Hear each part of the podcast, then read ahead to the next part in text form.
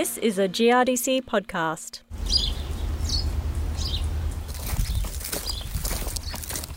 In Boort, Victoria, grower Charlie Youngman and consultant Amy Fay are out in a paddock of establishing canola.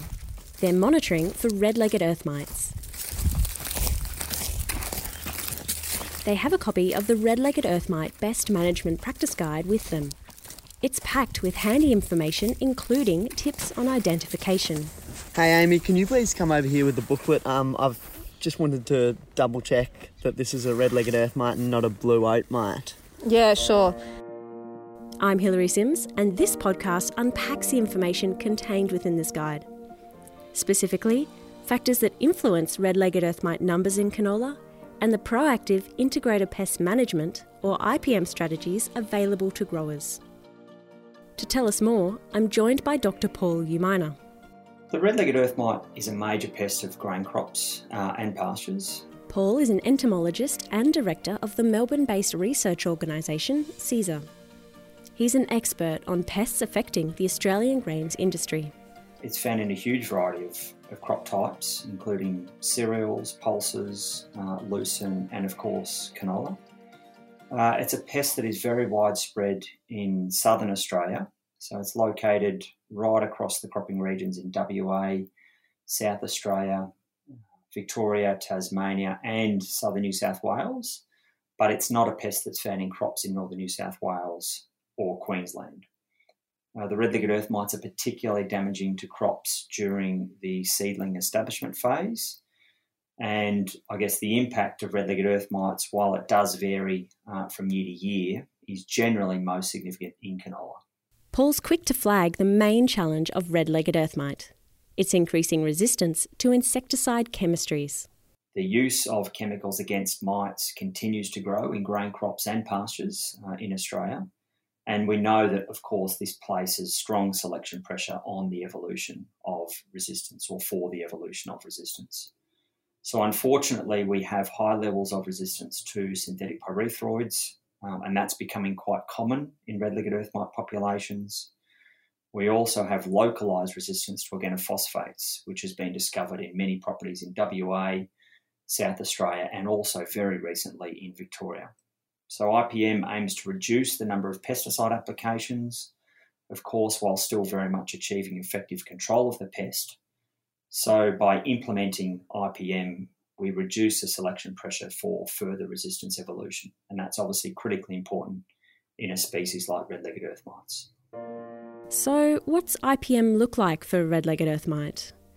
Well, first, it's important to understand the factors that contribute to a conducive environment and high pest numbers. Unlike many invertebrate pests, red legged earth mites are far more predictable in regards to the years and conditions that lead to outbreaks. For example, we know red legged earth mites favour legume dominated pastures, particularly if there's broadleaf weeds in these pastures, so things like capeweed. And we also know that crops like canola are highly vulnerable to attack from red-legged earth mites in autumn and winter. So a high risk situation occurs when canola is sown into a paddock, for example, that was pasture last year, especially if there was no active management of those mites implemented. Conversely, red-legged earth mites do not build up in large numbers in cereal crops, so we know that consecutive cereal crops will be at much lower risk of red-legged earth mite outbreaks, especially if those paddocks are kept free of broadleaf weeds like capeweed. So, Paul, what would you consider to be a proactive approach for dealing with this pest? Uh, where in the cropping cycle should an IPM strategy start? In the case of red-legged earth mites, growers really probably should be thinking about IPM strategies well before sowing. Um, and in fact, uh, I guess a critical period for red-legged earth mite management is the previous spring. So, really, if we go back to spring, depending on the number of mites that are present in any given paddock and the crop that is expected to be sown the following year, growers may, in fact, decide to use a, a TIMERITE spray. And extensive trials have shown that one carefully timed chemical spray in spring can reduce red-legged earth mite numbers the following autumn by, you know, in excess of 95%. So very effective. So really, it's it's spring in the previous year when growers should start to proactively think about red-legged earth mites. And what about coming into sowing? What are the approaches growers should take given what we know about the potential damage this pest can do in crop establishment? Coming into sowing, um, I guess growers um, ideally should be assessing the risk of red-legged earth mites um, and the outbreaks that might occur, but that needs to be done on a paddock by paddock basis. Um, it can vary considerably based on, uh, I guess, the cropping history of each paddock. So if the risk is low and growers have the option, it would be advisable to not use an insecticide seed treatment on the seed. However, of course, if the risk of red-legged earth mites is deemed moderate or high, then you know absolutely, I think insecticide seed treatments should be considered. They're very effective, um, particularly if sowing a very vulnerable crop type. Paul, how important is monitoring for red legged earth mite activity around this time of crop emergence? And what are your tips on getting it right? Monitoring is central to all integrated pest management programs. Uh, monitoring, I guess, really allows us to estimate and to accurately estimate the numbers of a given pest within a paddock. So, using monitoring information and using estimates of numbers, we can then determine whether any active management measures are actually required. So, in the case of red legged earth mites, the critical period for monitoring is during that seedling establishment phase. Um, and I would suggest really that we're monitoring for uh, those uh, those mites probably around five to six weeks after crop emergence. That's really that critical monitoring period for a pest like red legged earth mites. Um, in terms of how you do it, really the best approach is to uh, visually inspect for the presence of mites, either on the soil surface or up on the emerging cotyledons and, and crops. Um, and not critical, but you know, if you can, monitoring in the kind of the mid morning or on overcast days is probably best just because it's when mites are most active. Hey Charlie, there's a few red-legged earth mites in the canola here. What do you think you'll do going forward? I think because this canola's um, at its fourth true leaf stage, it's gone past the stage of these red-legged earth mites being detrimental to the plant. So yeah, I think we'll be okay from this stage on.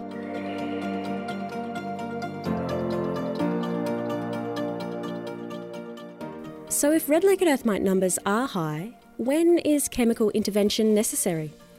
Well, unlike other insecticide resistant pests like green peach aphid, the red legged earth mite has established economic thresholds to help take the guesswork out of when to spray.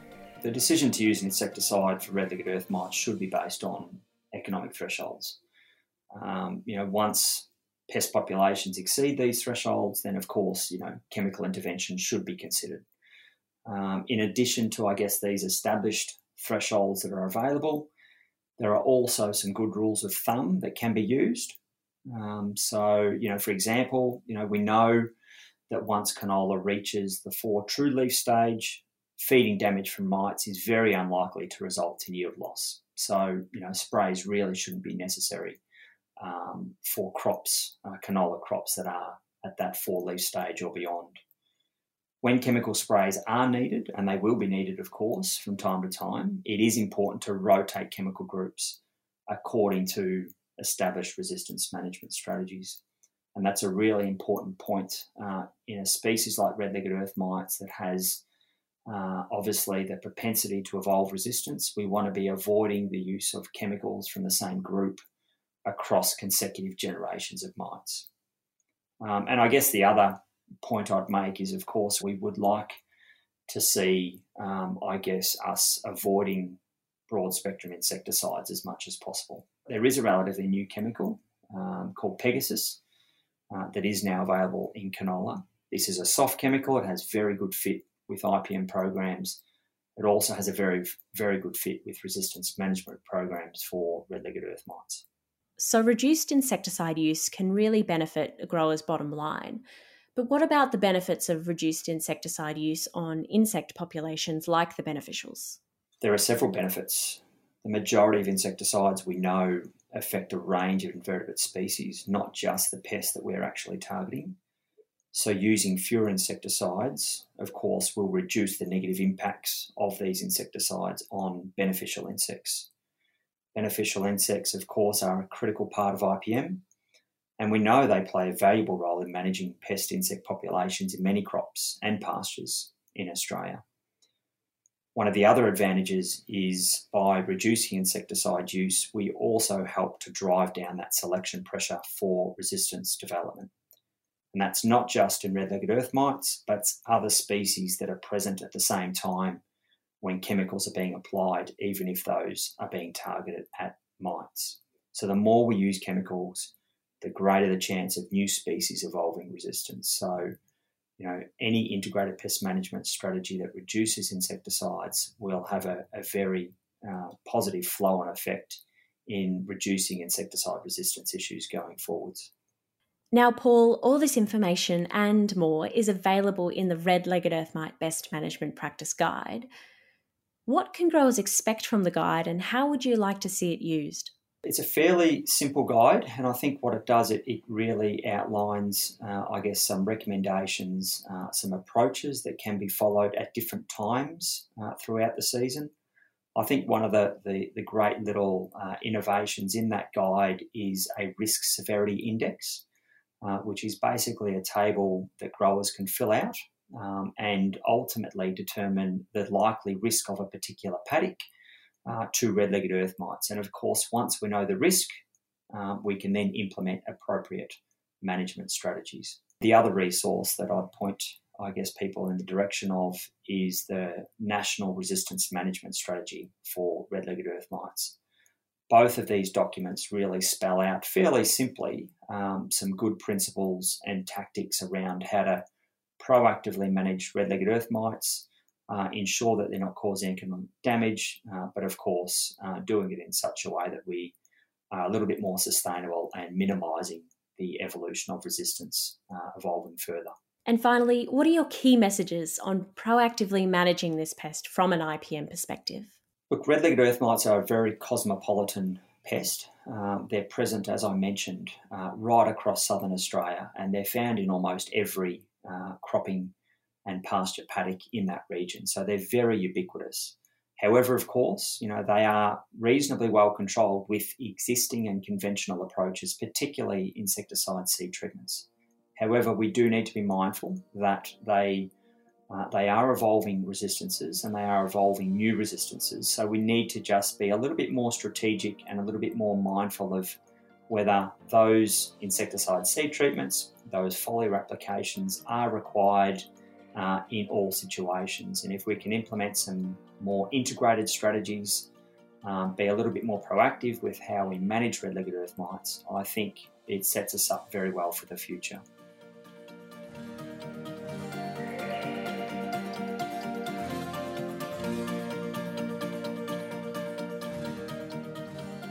That was Cesar entomologist Dr. Paul Umina.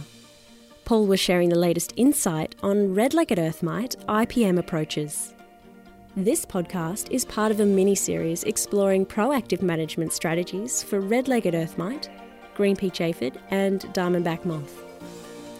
It's all part of a wider GRDC investment on supporting the sustainable use of insecticides and IPM strategies for the southern region. A link to the Red Legged Earth Mite Best Management Practice Guide and other useful resources can be found in the description box of this podcast or online at grdc.com.au. I'm Hilary Sims. Thanks for listening.